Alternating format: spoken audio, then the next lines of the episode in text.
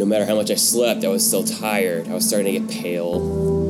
And then I was starting to get this pain in, my back. And I had just thought it was um, pain from, you know, lacrosse or wrestling. I got hurt or something, broken rib.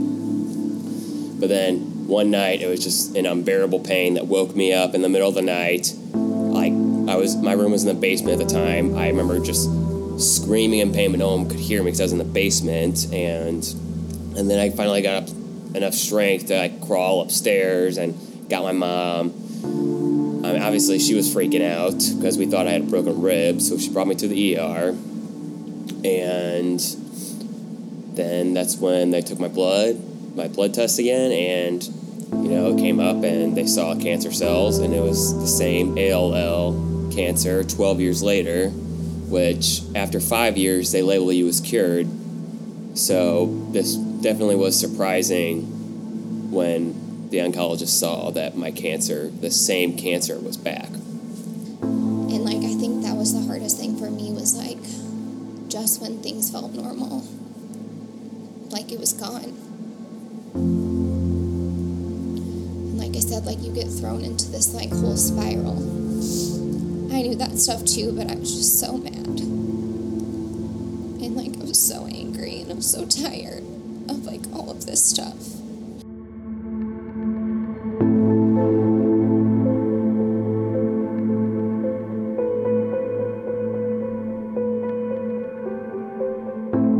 Welcome to the Better Questions podcast. Through our discussion, we want to find better questions that are more helpful to our faith, that call us into action, and that bring unity to the church.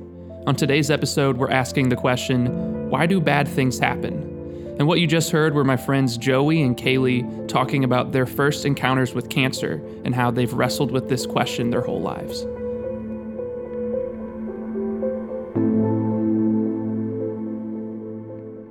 Before we get into the main topic this week, I wanted to take just a second to say thank you so much for listening and to give you a little context into this podcast. This is our first official episode, and man, we're excited to be having these conversations and sharing them with you.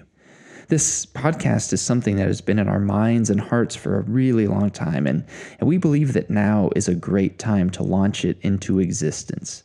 See, we believe questions are an important part of every faith journey. So often in church, we either flat out ignore certain questions or we allow our answers to those questions to become lines in the sand that separate the chosen from the heretics. In a time when our country and our faith seem more polarized than ever, we wanted to see if we could reframe the conversation and help us all find better questions that, like Andrew said, can bring unity to the church and really to humanity as a whole. In each episode, we will take a common question from life or from faith and look at the many ways that question is being answered by people all over the world or has been answered historically. And we will try to be fair to each point of view and opinion in an effort to understand each other and not to judge anyone's take on an issue. But ultimately, by the end of each episode, we will explore why each question is just not that helpful, or maybe is too polarizing, and we will try to articulate a better question. This inaugural episode is actually a two part episode. From time to time, we will bring guests on the show to either sit in on the discussion and lend their expertise, or, like in the case of this episode, so that they can share their stories, allowing their personal experiences to help shape the conversation. And so now, here is our interview with Caylee and Joey. Okay, so um, I was born in 93, September of 93. And when my symptoms first started to look like I was getting sick, you know, it was around September of 96, so I was three years old. And both my parents and other family members who, who are really close to me were ta- have talked told me about, you know, Joey looks like he's getting sick. I had flu-like symptoms. I was starting to become pale, having trouble walking up and down the stairs, you know um, getting very sick, high fevers. So they finally took me into the ER at Cardinal Glennon Children's Hospital in St. Louis. And um, they did my blood counts and they were completely off the charts, really bad. So the doctor re- referred me to an oncologist. And instantly my parents knew, you know, oncologist is not a good referral to get. So the, oncologist got me. They did a bone marrow biopsy. And what that is, is they just take a needle, they go into your hip bone, and they actually, I call it an aspiration actually. So they aspirate and pull out some of your bone marrow and they test that. And it came up positive for acute lymphoblastic leukemia, and everyone calls it ALL. And so at three years old in October of 96, I was diagnosed with ALL leukemia for the first time.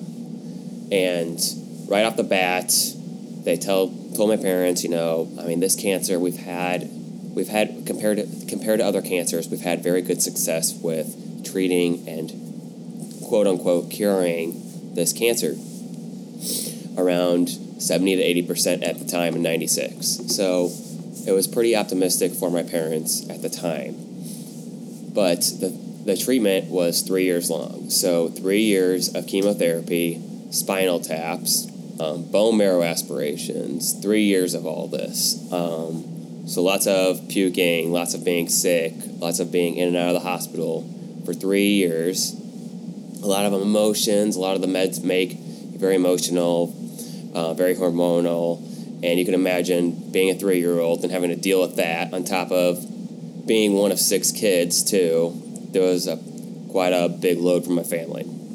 So I, I was only three years old when I first got cancer, so I don't have a lot of um, vivid memories, but I just remember more emotional aspects of it. Like I'd walk into the hospital, and then for some reason my heart rate would go up, or like a doctor would come close to me, and I would get a little anxious, you know, stuff like that. And then I was really scared at the time, um, angry, you know, jealous that I was in the hospital and my other friends were at school, even though prior to that I didn't even like going to school. So, for three years, they treated my cancer, and in October of '99, I was um, labeled in remission and went into remission for many years. And my doctors told me, you know, I was cured and that I wouldn't have to deal with this again. Um, and I was in remission for about 12 years. So, my older sister, her name was Taylor, she was born with cancer. She had a tumor in her arm. Her cancer was called hemangiopericytoma, um, a super, super rare cancer. So, when she was born, they had no clue she even had a tumor. It was never detected on any sort of test through my mom's pregnancy. So, it was a humongous shock. Um, babies and kids don't normally get this type of cancer, so they had no clue what to do treatment wise. They just kind of guessed. Um, so she was on treatment for a few years as a baby. And then I was born after she was already done with treatment. And so we lived a pretty normal life most of my childhood. Um, she ended up relapsing when I was eight years old. She was 10. She like I said, the tumor was in her arm, so she had started feeling something again in her armpit. And my parents took her to the doctor, and we went to Cardinal Glennon, and they said her cancer was back, the tumor was back. Um, so she immediately started treatment, and it was chemotherapy. And they did surgery to remove the tumor and had to remove, you know, just it's a soft tissue cancer. So had to remove the tissue around in her arm and she was on treatment and she would go in and out of being cancer free and having cancer again and thinking that everything was under control and that they had finally gotten it this time and it would it was just super aggressive and they could never really you know get it fully away and so they ended up amputating her arm and they obviously had hoped okay we've we've taken away the source of where these tumors are and where the cancer is coming from so hopefully she can live this life free of cancer. And she had a lot of physical disabilities and she also had mental disabilities. So you know just this life with her family and still hopefully living a long life. And then her cancer metastasized to her lungs, which means, you know, it moved from her arm, even though it was gone, to her lungs and started growing in her lungs. And she, they would, same thing, do surgery, remove some of the tumor, have some chemotherapy. They started doing radiation um, in hopes that that would get rid of the cancer. You know, you can only remove so much of somebody's lung until the quality of their life just is no longer. And so when she was 16 years old, it was January of 2008, she ended up passing away and she had lost her battle with cancer. Did Taylor ever express her thoughts about what was happening to her, or did she ever explain how she was dealing with it? What what comforted her? Um, I think for most of her life, she never really understood what was going on. I think she didn't really know the difference because just with her treatment and stuff, like that was just her life. Like she didn't really realize that she was different. And honestly, it it was not too long before she passed away that she started noticing that she was different. And, you know, like I said, she only had one arm, so she would notice that people stared at her and she was bald because she was on treatment. And so she finally got to a point where she would just be like, why do people look at me like, like that, you know? And then when she was really, really sick, right before she passed, like, she would ask my dad, like, why does my whole body hurt? Like, why do I have to be this way? Why am I in so much pain? Like, and I mean, how do you answer that for your child, you know? What sorts of things were said to you or your family by church members that were comforting or helpful?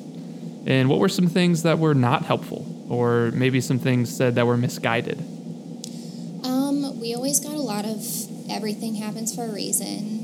God won't give you more than you can handle. Um, you know, the cliche quotes and stuff you hear from people. Um, I think because I was I was 14 when my sister passed away, and like you said, I grew up in the church, so I never really knew any different. So I just had a faith based off of what my parents had taught me, which was amazing, but mostly relied on them for like stuff like that. So thinking back to back then, like I think I just heard it so much that I was just like, yeah, you're right. Like God would never give me anything I can't handle. Like why would he do that? You know, everything does happen for a reason. So like this is just what's supposed to happen. And like now when I think about it, those quotes almost like make me cringe because that's the first thing you hear when something bad is happening. And um, I know that people think it is comforting, but to me, I feel like it's really not. Like, do I know that God always has a plan 100%? And I've seen that now that I'm older, and that no matter how bad it is, at least in my experience, like, God has been glorified in some way. And no matter how bad and like how hard things are in the moment, like I just have to know that there's a light at the end of the tunnel and that like I have to trust that he's gonna show his way at some point, you know. And um, just, I mean, the everything happens for a reason. Uh, I mean, obviously, things happen for reasons, but I think that when people say that, it's kind of like not even that they're saying it in like a faith filled way, just like, oh, it's happening for a reason, so like you'll figure it out kind of thing. And those just don't really give me like a whole bunch of comfort, I guess. But we did grow up in the church, and so we did have a lot of family and friends to rely on, and I always felt love from our church family. And, you know, when Taylor would be sick, they had a, a meal train ready for us, and my parents said it too. They're like, time that we didn't have to spend making a meal was time we got to spend as a family. And we had our friends that we would spend so much time with when Taylor was sick and in the hospital. And I mean, when your sibling is that sick and your parents are gone, it really puts a divide in the family. And we always had our church family to fall back on, and it really gave us like more time to be together. And when she was feeling okay, and even right before she passed, like the time we had at home with her being off treatment, not that she felt well, but like it was the first time in how long she wasn't like on chemotherapy or getting radiation. So I not that I can remember specific things that were like super helpful, but those are just a few things that we had. you know, I was really um, into athletics in high school, so lacrosse, wrestling, and I was like slowly, I was going on runs, not being able to do a few miles, going down. Like maybe I could only run one mile, and that was like really hard for me. And then it went down to like I could go up and down the block a few times, and that was getting hard for me. And then, no matter how much I slept, I was still tired. I was starting to get pale, and then I was starting to get this pain in, my back, and I had just thought it was um, pain from you know lacrosse or wrestling. I got hurt or something, broken rib. But then one night it was just an unbearable pain that woke me up in the middle of the night. Like I was, my room was in the basement at the time. I remember just screaming in pain, but no one could hear me because I was in the basement. And and then I finally got up enough strength to like crawl upstairs and got my mom. I mean, obviously, she was freaking out because we thought I had a broken rib, so she brought me to the ER. And then that's when they took my blood, my blood test again, and they were off the charts just like they were when I was three. And they called my oncologist to get a referral. And at the time, they weren't positive, but they basically had told me and my mom that my cancer, they pretty much thought my cancer was back and almost a guarantee. But they did a bone marrow biopsy again and they aspirated the bone marrow again and you know, came up and they saw cancer cells and it was the same ALL cancer 12 years later, which after five years they label you as cured. So this definitely was surprising when the oncologist saw that my cancer, the same cancer, was back. Most likely, if, if you get a relapse in cancer, it's going to be a different type of cancer from the chemotherapy that you had received prior. So, the fact that this cancer survived three years of chemotherapy and then came back after 12 years being in remission was not a very good sign. It meant that this was a very aggressive type of cancer that wasn't responding to regular forms of chemotherapy. So instantly they put me on a high high risk protocol, and that meant two and a half years of more chemotherapy than before, much more intense, much more concentrated, which meant a lot more signs and symptoms, a lot more risk, and a lot more sickness, and a lot more in the hospital. At that time, did you have a relationship with God? And if so, what were the sorts of things people said to you? It was more so, um, you know, you went to church every week because you're supposed to. And when I'd be at church, you know, it was just like, okay, let's get through this hour so that I can make my dues, you know, with Jesus this week. And let's do all the rituals, let's do the traditions, let's do let's do the sacraments, you know. And I had went to a Catholic private school growing up in grade school, so it was more so we didn't really necessarily talk about God outside of school because I guess it was just kind of assumed that my school did a good enough job, you know, teaching us about the Bible, teaching us about the Catholic ways or whatnot.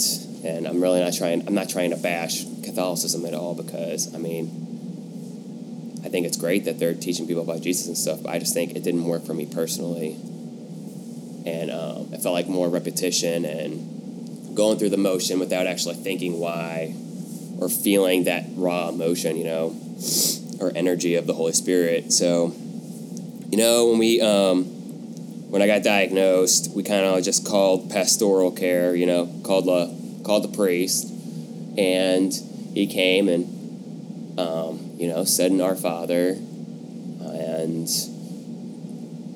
uh, blessed me with holy water. Did the anointing of the sick, which is a really cool. Um, I actually do think it's a, very cool ritual to have the priest come and give you an anointing of the sick, pray over you, and everything. Um, we didn't really. I feel like my parents didn't at the time really didn't talk about God being involved in this situation at the time. Like, we just didn't really talk about God outside of church or outside of my school. So it was like, you know, they called the priest over to do his job, and then once the priest left, you know, we stopped talking about God because I don't know. That's just how we grew up. So. Did you have any understanding of why this was happening to you, or were any explanations given to you as for why this was happening? If not, what got you through it? Um, well, honestly, at the time, since we really weren't relying on God or Jesus, you know, um, just my friends coming up and family coming up is what I was relying on. And, you know, I mean, people can't stay up at the hospital forever. So it's like I get distracted for, you know, an hour or two and then go right back into my own thoughts of why me? This is not, you know, this isn't fair.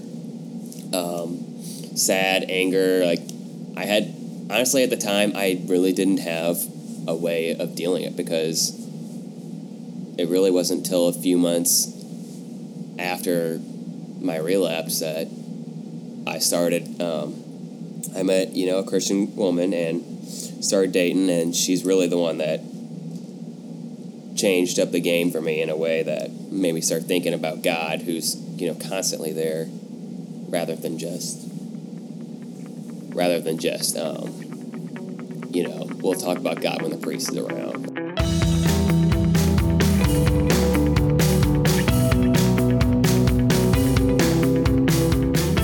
I think this question um, has a lot of different iterations. Like, why do bad things happen to good people? Or why do good things happen to bad people?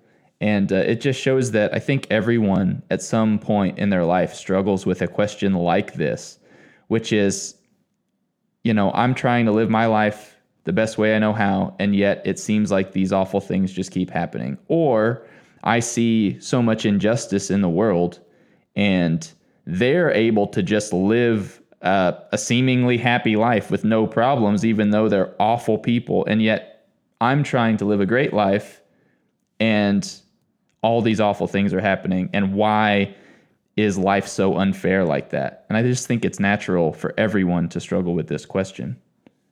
Right. Yeah, we have like this deep desire as humans to know why for anything, and especially this one. Because, it's like, if I could know the answer why, then maybe I could do something to avoid it happening anymore. Yeah. And I think for this episode, we wanted to keep the question generic why do bad things happen? Because we're talking about a, a litany of different things, you know, evil, pain, suffering, diseases, hunger, you know what I mean? Like, this is a universal question. So I think we want to keep the question as universally generic as possible. Yeah, and it's it's important to to just say here that like this question um, isn't a bad question necessarily, and it's you're not a bad person for asking it. Uh, it's just not the most helpful question, especially because it leads to those contrite cliche answers, which aren't the most helpful answers either. Um, in fact, uh, another person that I know who lost their husband told me that eventually she just had to get to the point where she could just not hold it against people if they told her something not helpful mm-hmm. or if something they said actually hurt her. Because a lot of times when dealing with a friend or loved one who's going through loss or pain, we just don't know what to say. Right. And what do you what do you do when you don't know what to say? You well, I make a fool out of myself with my words uh, and end up saying things I don't mean or just falling back to things I've heard over and over. Like, God will never give you more than you can handle. Oh, really? Because right now I don't know that I'm handling it all that well. Right. Yeah. Yeah. And man, that that's something that's hard because people say, I'm guilty of it too, say things that they think they're helping, but they're not actually considering the implications of that of like, well, you know, it's just all part of God's plan. Like, really?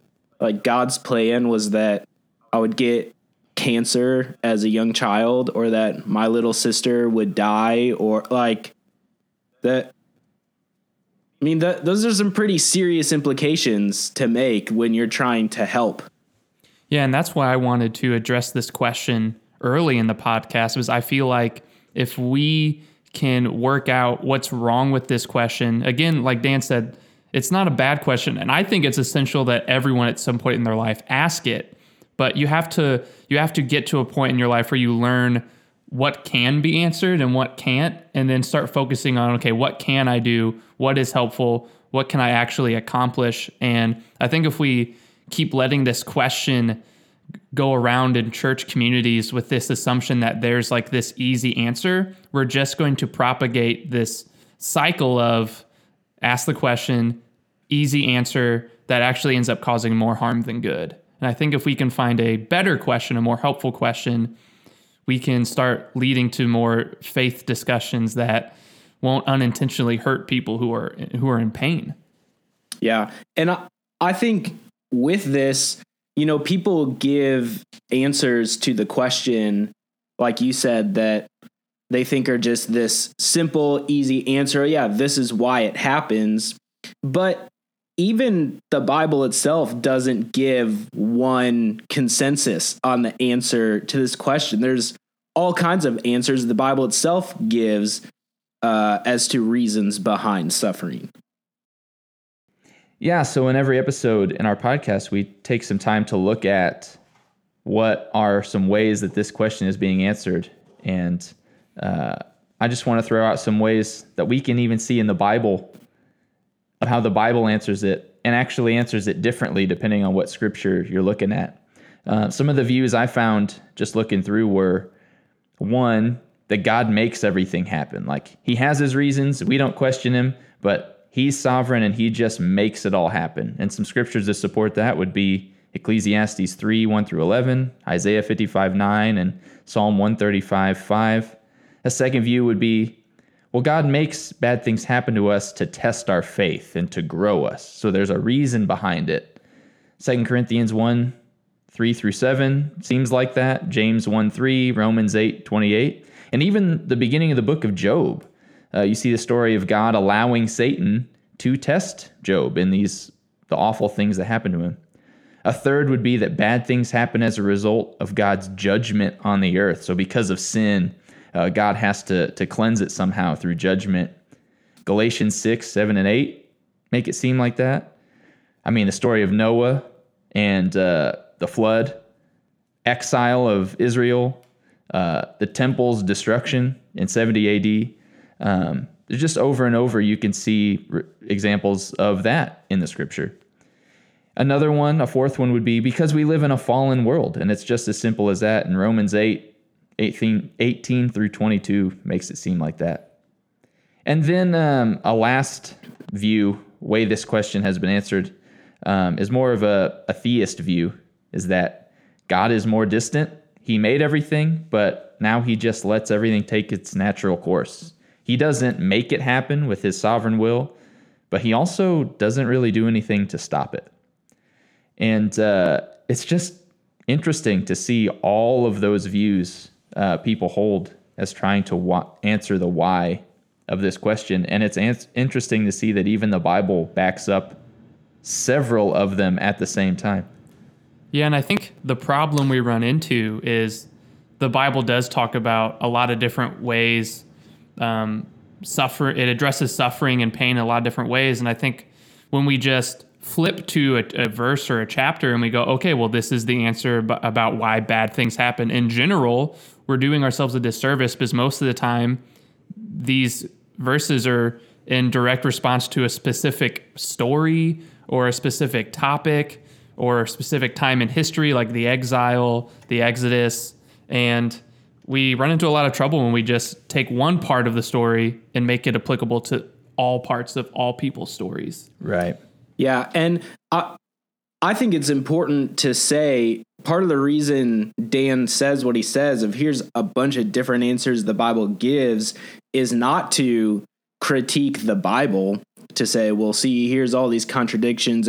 It's really to critique people who say, well, something bad is happening to you. Well, here's the answer. And it's like, well, the Bible doesn't even say there's just one answer that's always the case every time. If even the Bible is saying, here's all kinds of different reasons, and you, even in some of those stories, the character in the story experiencing the suffering doesn't even know the reason why, then how can we be so prideful to say, well, every time something bad happens, I know exactly why? Right. And spoiler alert, uh, we don't have the answer. I don't want to lead anyone on and think that we have this golden insight that we're going to reveal at the end of the podcast. We, I mean, the reason we're doing this is because we don't know when we want to we want to talk it out. But I remember even recently I was listening to a an author I read, uh, David Bentley Hart. He's a theologian, super smart guy, and some someone interviewing asked him, "Hey, what what is the question that is the hardest for the Christian faith to answer?" And this is like a super smart dude, like just brilliant, and he just goes, "It's the, you know, the the question that really cuts to the core, to the heart of the Christian faith is." Why why does God allow evil, suffering, pain? He's like he's like most questions that are criticism of the Christian faith, I think there's always an approach, there's always a way, there's a well of knowledge to answer this. But he said for that one, you have to respect that question. And you have to respect the fact that this is something you can't just flippantly answer. And that was kind of like eye opening to me. Like, I think we do disrespect that question when someone outside of the faith or someone within the faith asks that question. We go, oh, you know, it's just this. Right. And actually, like that question is a huge reason why many people out there are atheists. Right. You know, there's that old atheist argument that, well, either God is not all powerful or he's not all loving. He can't be both at the same time because if he was both, then there wouldn't be evil or suffering or pain because if he was all powerful and all loving, wouldn't he obviously step in and save you in the last 2nd Mm-hmm. Like we see in movies and TV? Uh, wouldn't a loving God do that? And you're right, we have to respect that question. And you're also right that we we don't know the answer to this question, and that's a big reason why we wanted to highlight this interview um, with these two people because uh, I think only through sharing our own experiences with pain and suffering with each other can we one have empathy with each other. We can get to know one another. We can bear each other's burdens in a different way. But also we can just learn from the experiences of others of what to do and what not to do mm-hmm. both when we experience pain and when people we care about around us experience pain. I heard a great preacher once say, the greatest sermon you can ever preach is me too. i love that And one of the things that Caylee said in her interview that I thought was so interesting to me because I've never heard someone say it like that before, but it made so much sense. She said that one of the biggest struggles with these kind of canned answers Christians give so much is that it felt like they were saying, You're on your own. Like, well, you know, everything happens for a reason. So go figure out what that reason is. Have fun. And maybe that's part of it of we give all of these simple answers so that we don't have to actually do that. We don't have to immerse ourselves in your story, in your pain and wade through the messiness together. We just can make it a very compartmentalized, cut and dry thing. But then that causes people to experience the struggle of suffering on their own. Yeah, even in the interview, she says literally what helped was falling back on her church family, their love, their support, the time they visit the hospital, when they started a meal train. Those are the things that helped. It was what they did and not what they said.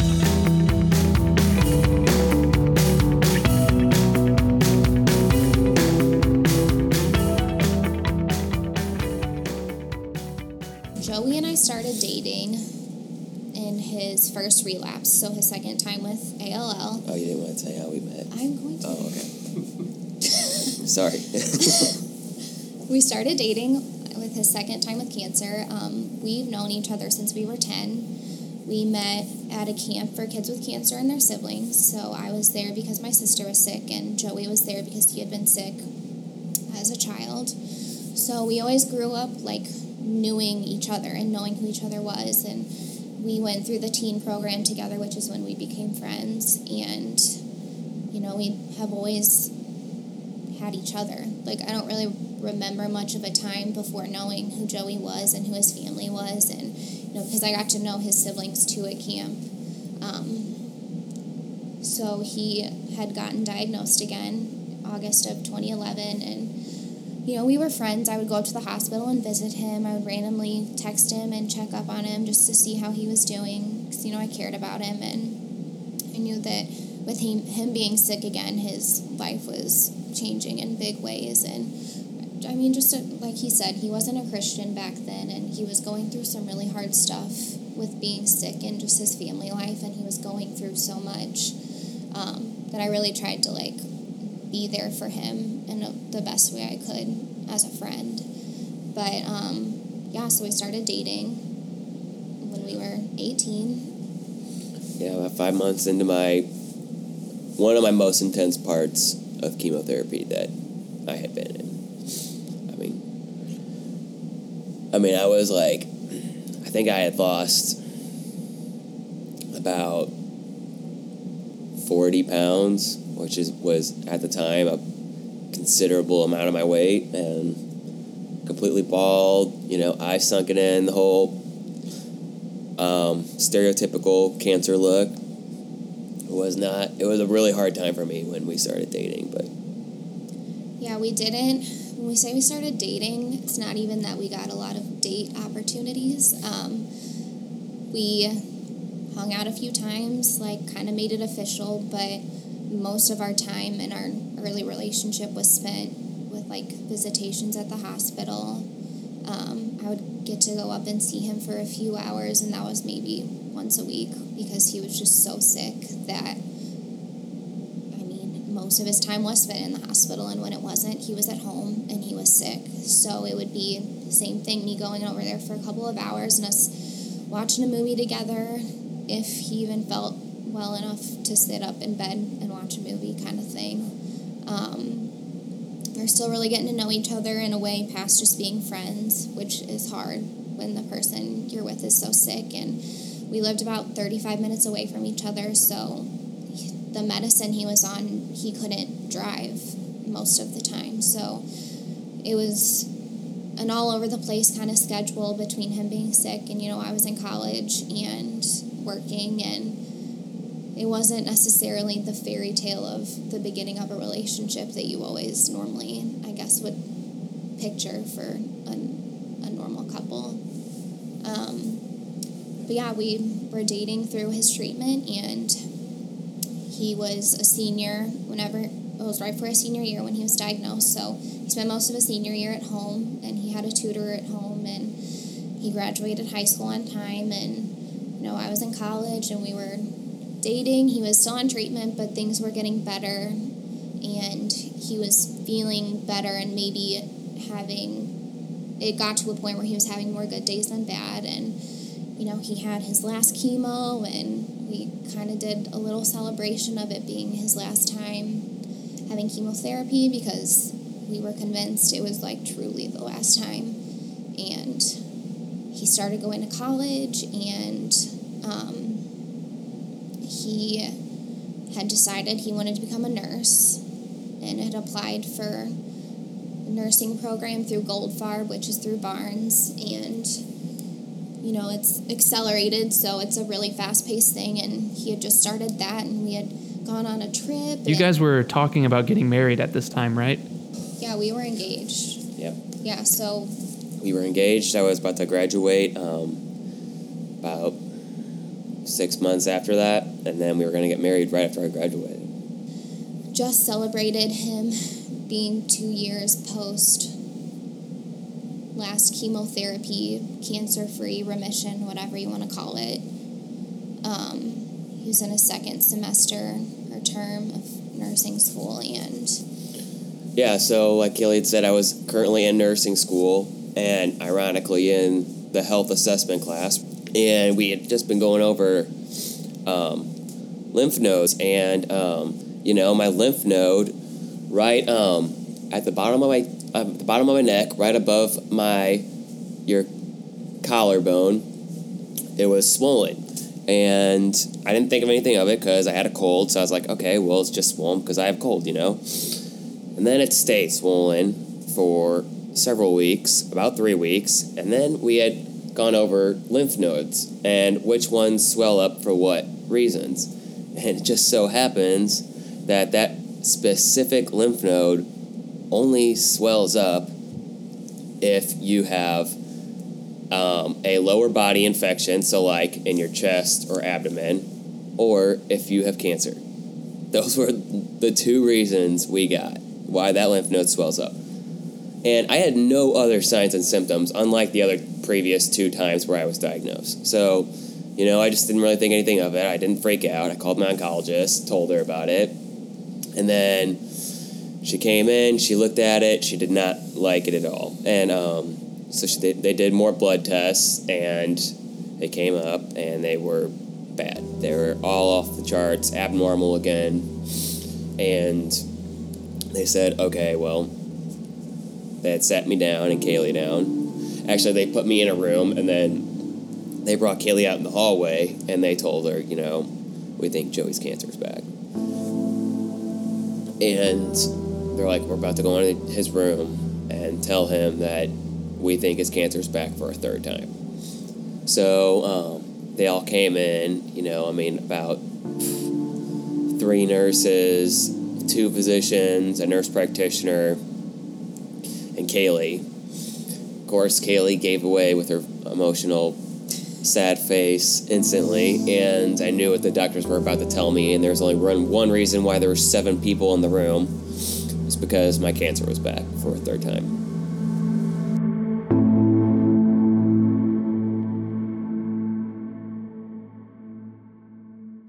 To close out the first part of this episode, I wanted to say a huge thank you to Caylee and Joey for being willing to share their stories with us, as well as to everyone who has helped us get this podcast off the ground. Join us next week for part two, and please consider subscribing on whatever platform you use to listen to podcasts. Subscribing will notify you each time an episode is released and help us to connect with you and to get to know who our audience is. You can also listen to new episodes, as well as comment or ask questions of your own on our website at betterquestionspodcast.com. Thanks for listening, and remember, sometimes life's answers require better questions.